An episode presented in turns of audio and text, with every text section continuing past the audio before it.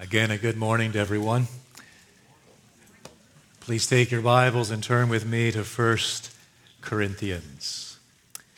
After the members' meeting on Wednesday night, I went home, obviously, and uh, Allison said to me, That was a pretty funny joke about the countdown clock. I said, My dear, that was no joke.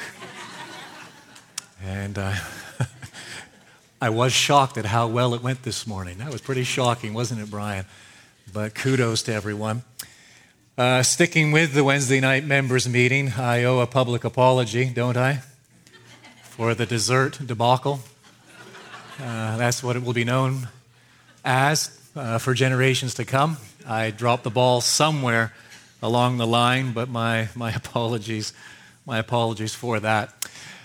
Have you found 1 Corinthians? Chapter 1.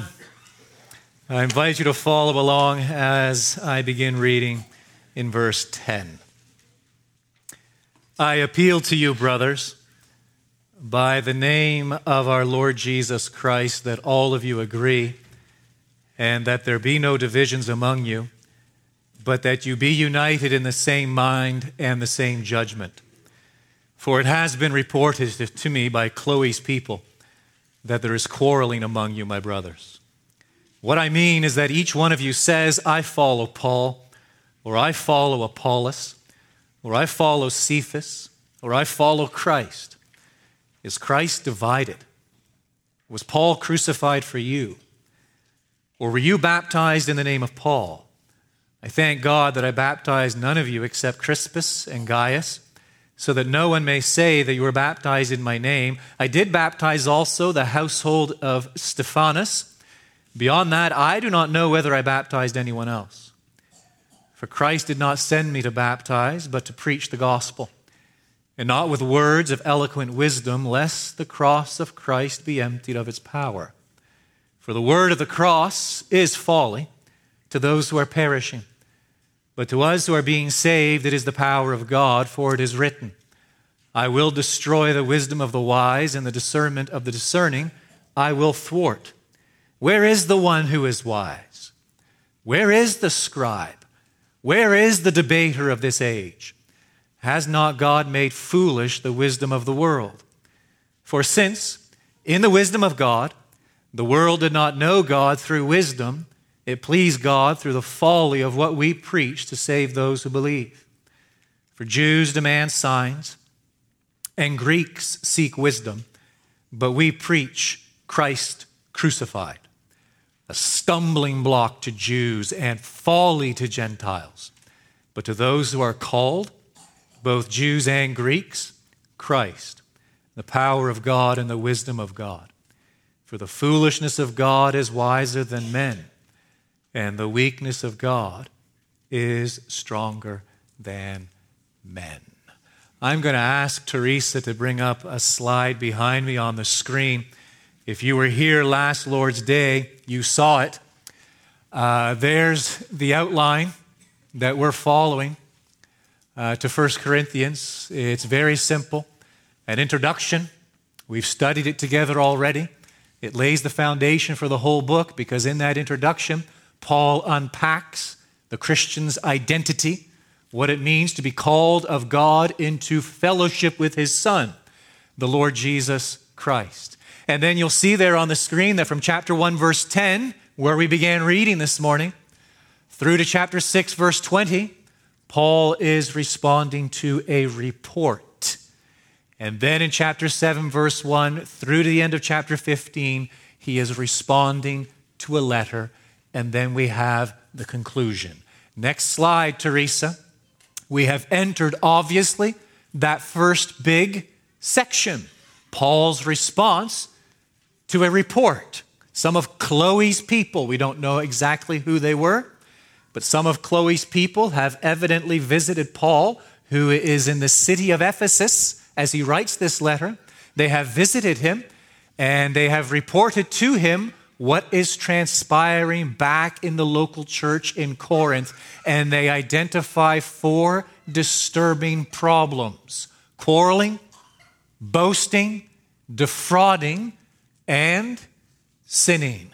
Well, you see exactly where we are then in our study of this letter. We have entered that big chunk in which Paul is responding to a report. Within that report, we are now dealing with the first issue, the first disturbing problem quarreling. It begins in chapter 1, verse 10, all the way through to the end of chapter 4, verse 21. Now, Teresa, you can bring up the next slide. This is the third one, and we will get there in just a moment. For now, return with me to the text. As we enter then this section, chapter 1, verse 10, through to chapter 4, verse 21, in which Paul addresses this first disturbance in the church at Corinth, quarreling. And notice firstly his command, verse 10 I appeal to you, brothers, by the name of our Lord Jesus Christ, that all of you agree, and that there be no divisions among you, but that you be united in the same mind and the same judgment. Notice three things quickly. Notice his urgency. I appeal to you. I plead with you. I'm begging you, is essentially what he is saying. It conveys a sense of urgency. Notice, secondly, his authority. I appeal to you, brothers, by the name of our Lord Jesus Christ, the one who, called, who called me, the one who appointed me to serve as an apostle. I am speaking in that name. I am speaking by that authority, and I am issuing this command, this exhortation by the authority of our Lord Jesus Christ. So we have his urgency, we have his authority, and then notice, thirdly, the main emphasis in this command, namely unity. You'll find the word that three times. It serves as a conjunction. And so it introduces three thoughts. There's the first one that, number one, all of you agree. And that, number two, there be no divisions among you. But that, there's number three, you be united in the same mind and the same judgment. That command governs the entire section. Never lose sight of it all the way through to the end of chapter 4. He is building on that command. Notice the problem. Verse 11, 4. So I'm going to explain why I have just issued this command. It is because it has been reported to me by Chloe's people that there is quarreling among you, my brothers. And this quarreling he goes on to describe it all the way through to verse 16. The source of this quarreling is very simple. People in the church, professing Christians, believers, he does not question that, believers in the church at Corinth are seeking status, self validation through their identification with human leaders. I'm of Paul. I'm of Paul. I'm identifying with Paul because Paul baptized me. Ooh, the apostle to the Gentiles. Well, I'm of Cephas. That's Peter. I'm of Cephas. I'm name dropping Peter here, there, and everywhere because Peter, he was one of the three, the inner circle Peter, James, and John. Well, I'm of Apollos.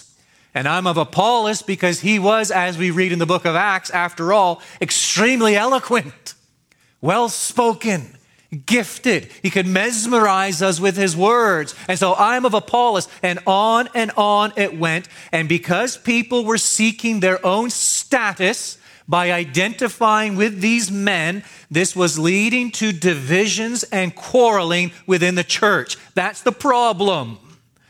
And then the remedy it begins in verse 17 and carries on, obviously, all the way through to the end of chapter 4. And there's the remedy then on the screen. Okay? This is how Paul handles this. Here's my command, right? Three points to that command. And here's the problem. I've identified it uh, because I've heard this report, and this has led to my exhortation. And now here is my remedy. This is what I want us to understand. Firstly, how God saves. Secondly, who God saves. Thirdly, Paul speaking, how I preach. Fourthly, what I preach. In other words, the content of my preaching. Fifthly, how we, and there he is speaking of Peter and the other apostles and prophets, how we minister. And then lastly, why we minister. And then some concluding thoughts. And his point then in all of these verses, this big section is what? It is to demonstrate look, when you seek status, by identifying yourself with some human leader, you are acting contrary to your identity in Christ Jesus. You are acting contrary to the very nature of the gospel, and you are acting in direct contradiction to these six things. There you got it. That's his point. Can we just move on to chapter 5? That's what he's doing here.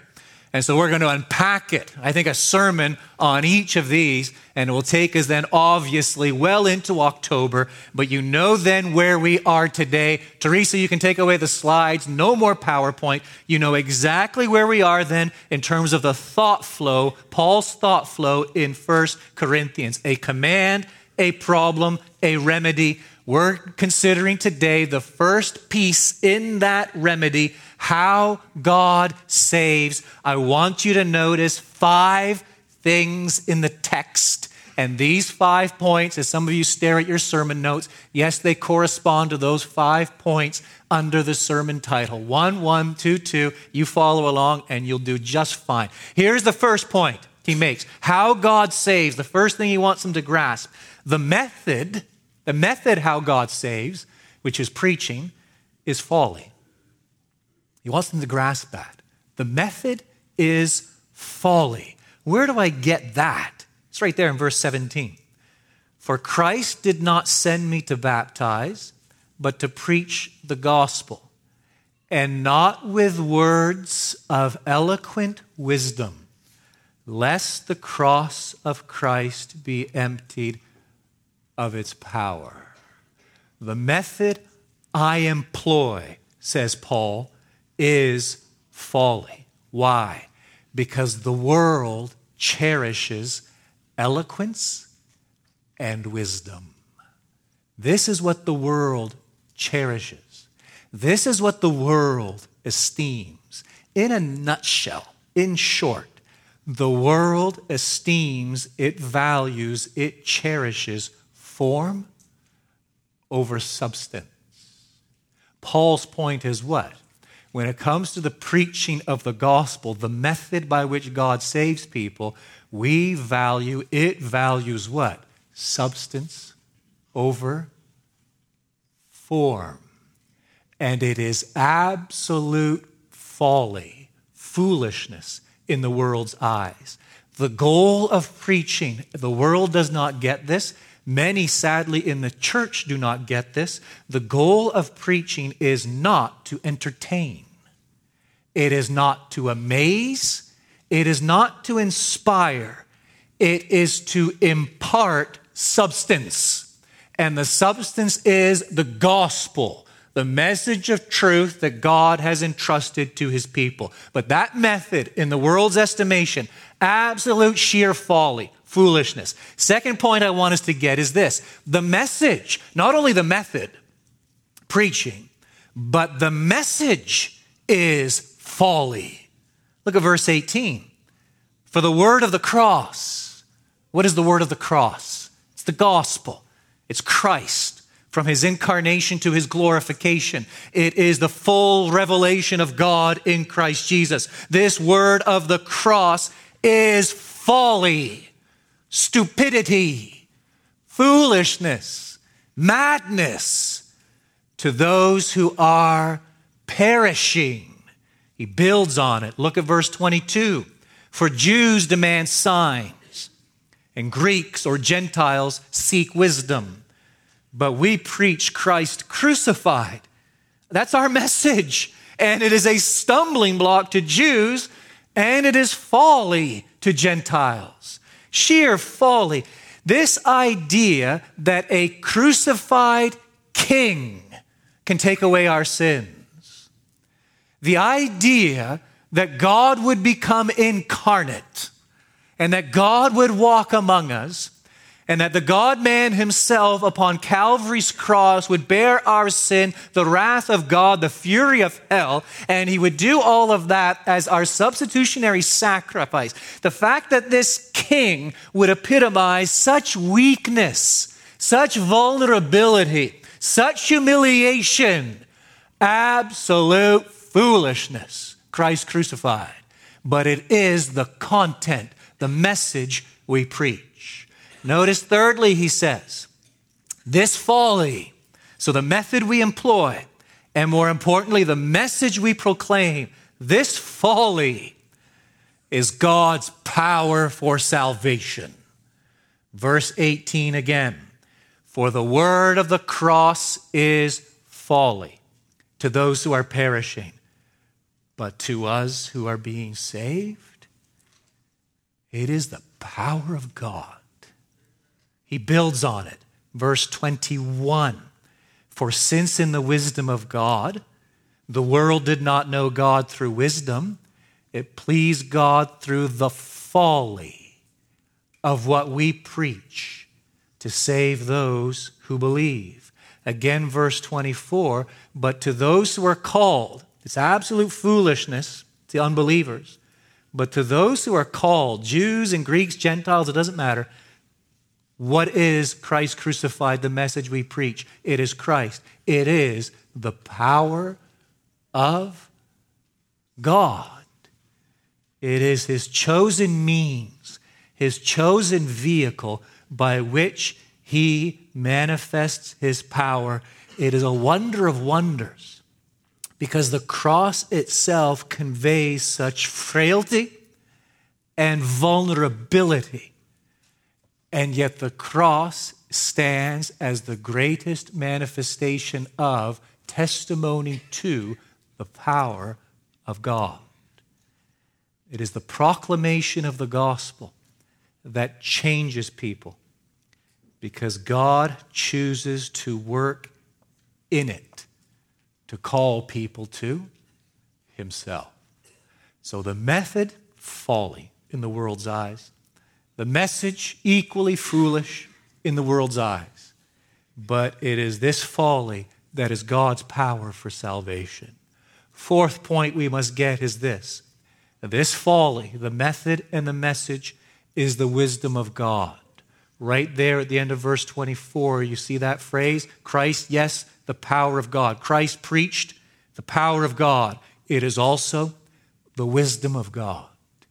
One preacher expanding on this stated the following The wisdom of God has ordained a way for the love of God to deliver us from the wrath of God without compromising the justice of God. It is sheer wisdom. It is the gospel alone that tells us how we who are sinners can be reconciled to an offended God. It is the gospel alone that tells us how we, sinners, can discover and know peace of mind and peace of conscience.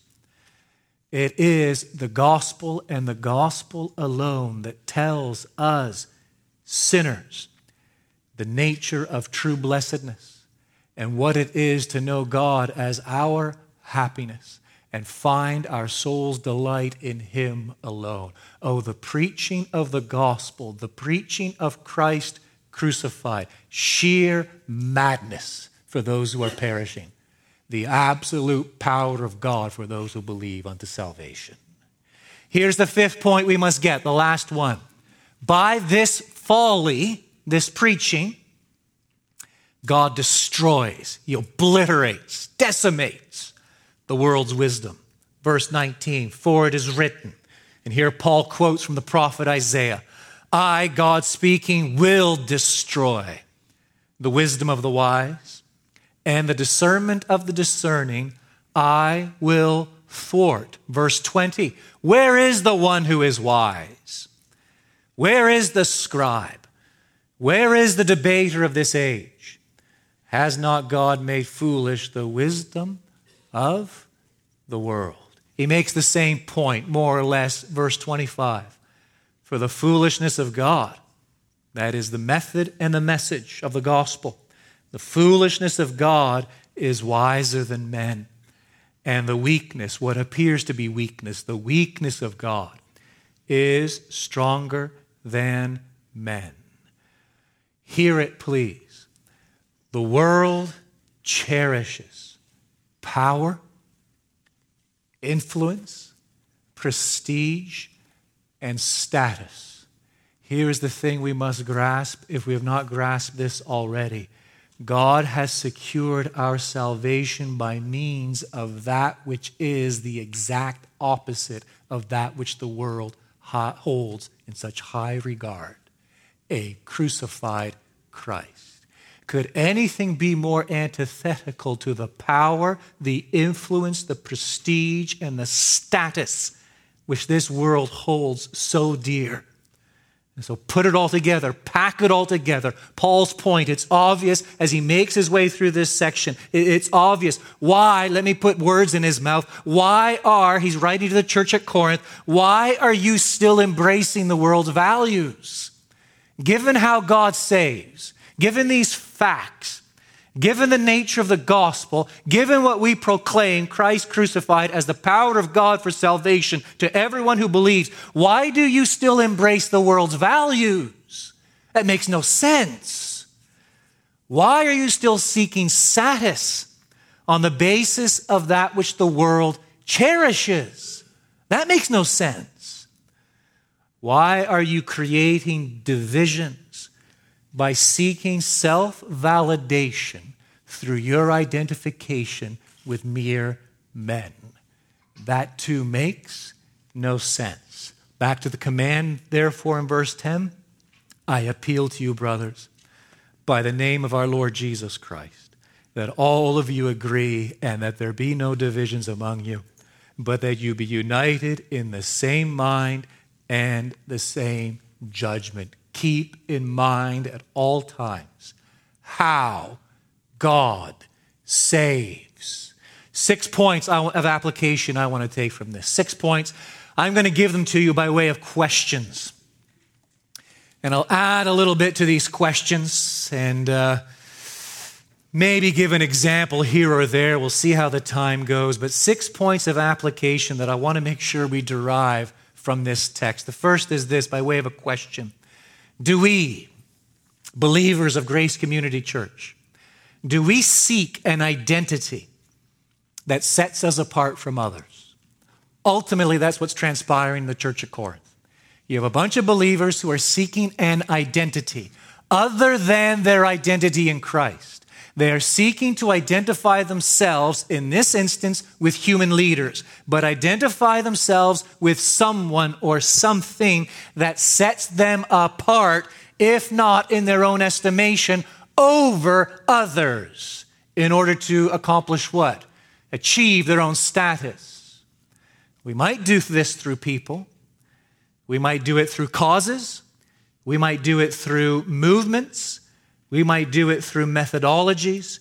We might do it through schools, jobs, tribes, titles, families, ideologies. The list is endless. Oh, the lesson of the text is this we need a unity in the context of the church, especially in the context of the local church. We need a unity larger than our special interest groups. It's true in the world as well, isn't it? Oh, it's even more true in the context of the church. The need for a unity larger than our special interest groups. We need a unity rooted in an identity that is derived from Christ alone. That's the first lesson. Second point of application is this a question Do we believe that the preaching of the gospel possesses God's power to convert and change people Do we really believe it is God's power for salvation? Here's the question again Do we believe that the preaching of the gospel possesses God's power to convert and change people? It's true in the Sunday school classroom, it is true in the counseling session.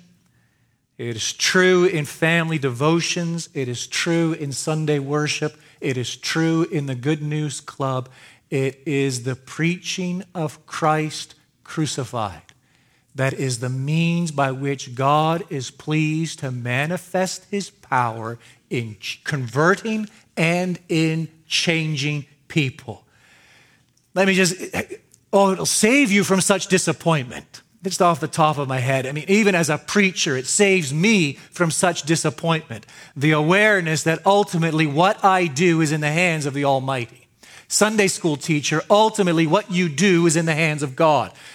Uh, Dad, as you lead devotions in your living room, what you are doing is in the hands of God. Those who go and speak at the Good News Club, those who spoke recently the VBS, the soccer camp, those as you as you speak to your neighbor over the fence, please understand your message Christ crucified. And please understand, it is God's chosen means, I dare say, his only chosen means by which he is pleased to manifest his power in converting and changing people. Be convinced of it. And it will spare you from all sorts of disillusionment and disappointment. It will spare us from innovation as the church goes off wildly pursuing all sorts of innovations and changes in our days. All of these ideas will, oh, if only we did this, if only we did that, if only we could make it more palatable, if only we can make it more open to the, all those seekers we think are out there. If only somehow we could change our methodology, somehow we would be more effective. Oh, remembering this simple truth that it is the preaching, the proclamation of Christ crucified that is God's power for salvation. It is the means through which, again, He converts people and he changes people. Third question is this point of application. Do we rejoice? This comes out of the text. Do we rejoice in the fact that God uses this great truth that the simple proclamation of the gospel is God's power for salvation? Do we rejoice in the fact that God uses weak, ordinary, unspectacular, uninspiring, and inconsequential people to accomplish his purposes. I think it's a great source of comfort. Let me repeat it. Do we rejoice in the fact that God uses weak, ordinary, unspectacular, uninspiring, and inconsequential people to accomplish his purposes? I don't sit on any boards. I don't know anyone important. I'm not particularly smart or witty. I'm not very influential. I don't walk the corridors of power. Oh, God is pleased to use the weakest of vessels he is pleased to show forth his power and the foolishness of this age and this world and all that it holds dear through the weakest of vessels, employing them to extend his kingdom through the proclamation of the gospel. We need to hear this today. Uh, do I belabor it? I think I'll belabor it just a little bit. We need to hear it today because I, I actually firmly believe, maybe I should have put this in, in the introduction, I don't know, but I actually firmly believe that these verses speak rather pointedly to evangelicalism in our day.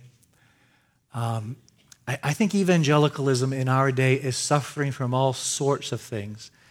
Uh, I think one of the things in particular it is suffering from is the very thing Paul has identified here whereby we here in, a, in America are seeking status through evangelical leaders, our evangelical rock stars, so to speak. And I think it's become a real problem. I think it's become actually a huge problem. Um, let me just give you a few examples. Uh, why is it? Why is it that when the athlete or the musician or the actor merely so much as mentions the name Jesus, we're all of a sudden talking about this person. Oh, Facebook, it's all over the place. He's one of ours. She's one of ours. Why do we do that? Why? It is because we are evaluating status through that which the world esteems. We want to be esteemed on the same basis as the world. Therefore, we elevate those things power, beauty, prestige, influence, athleticism, whatever it is. And someone so much as mentions Jesus, all of a sudden we're building up a movement around that individual.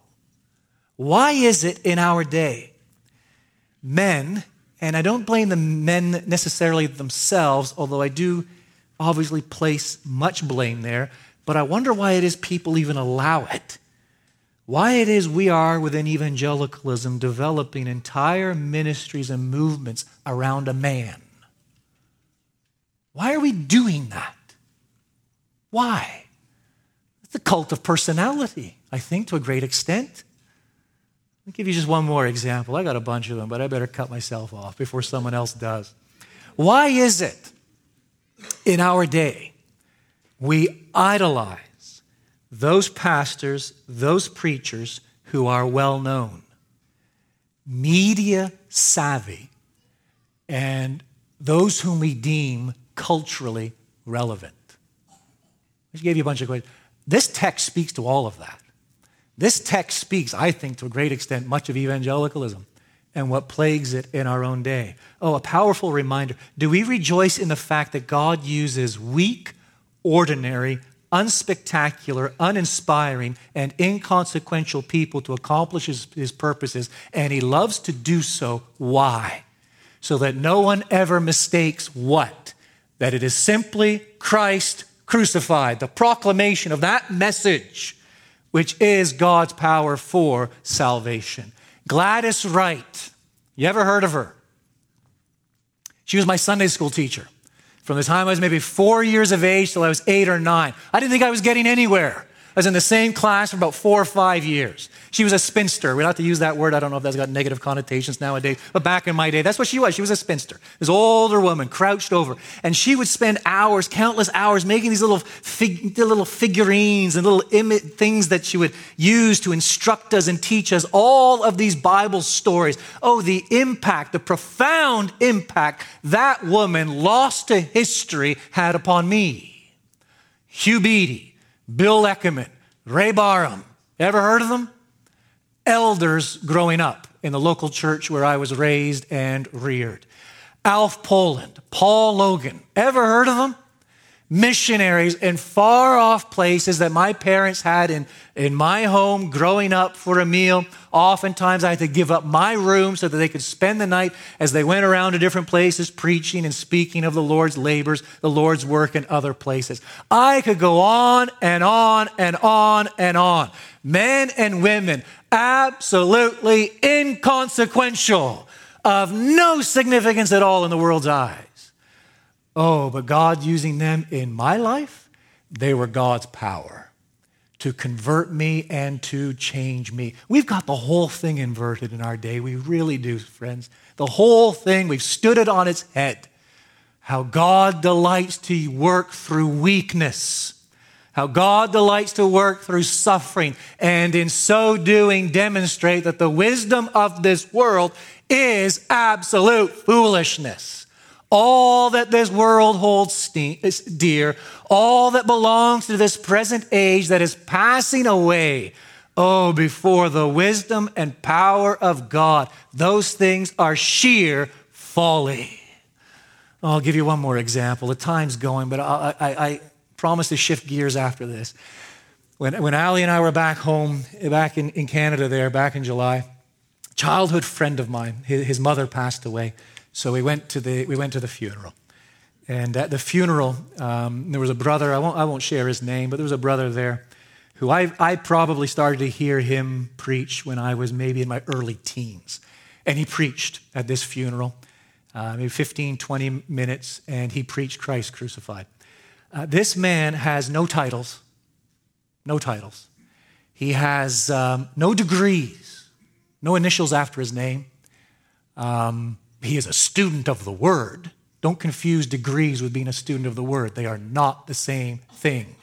He is a student of the word. Uh, he has no blog, he has no ministry named after him.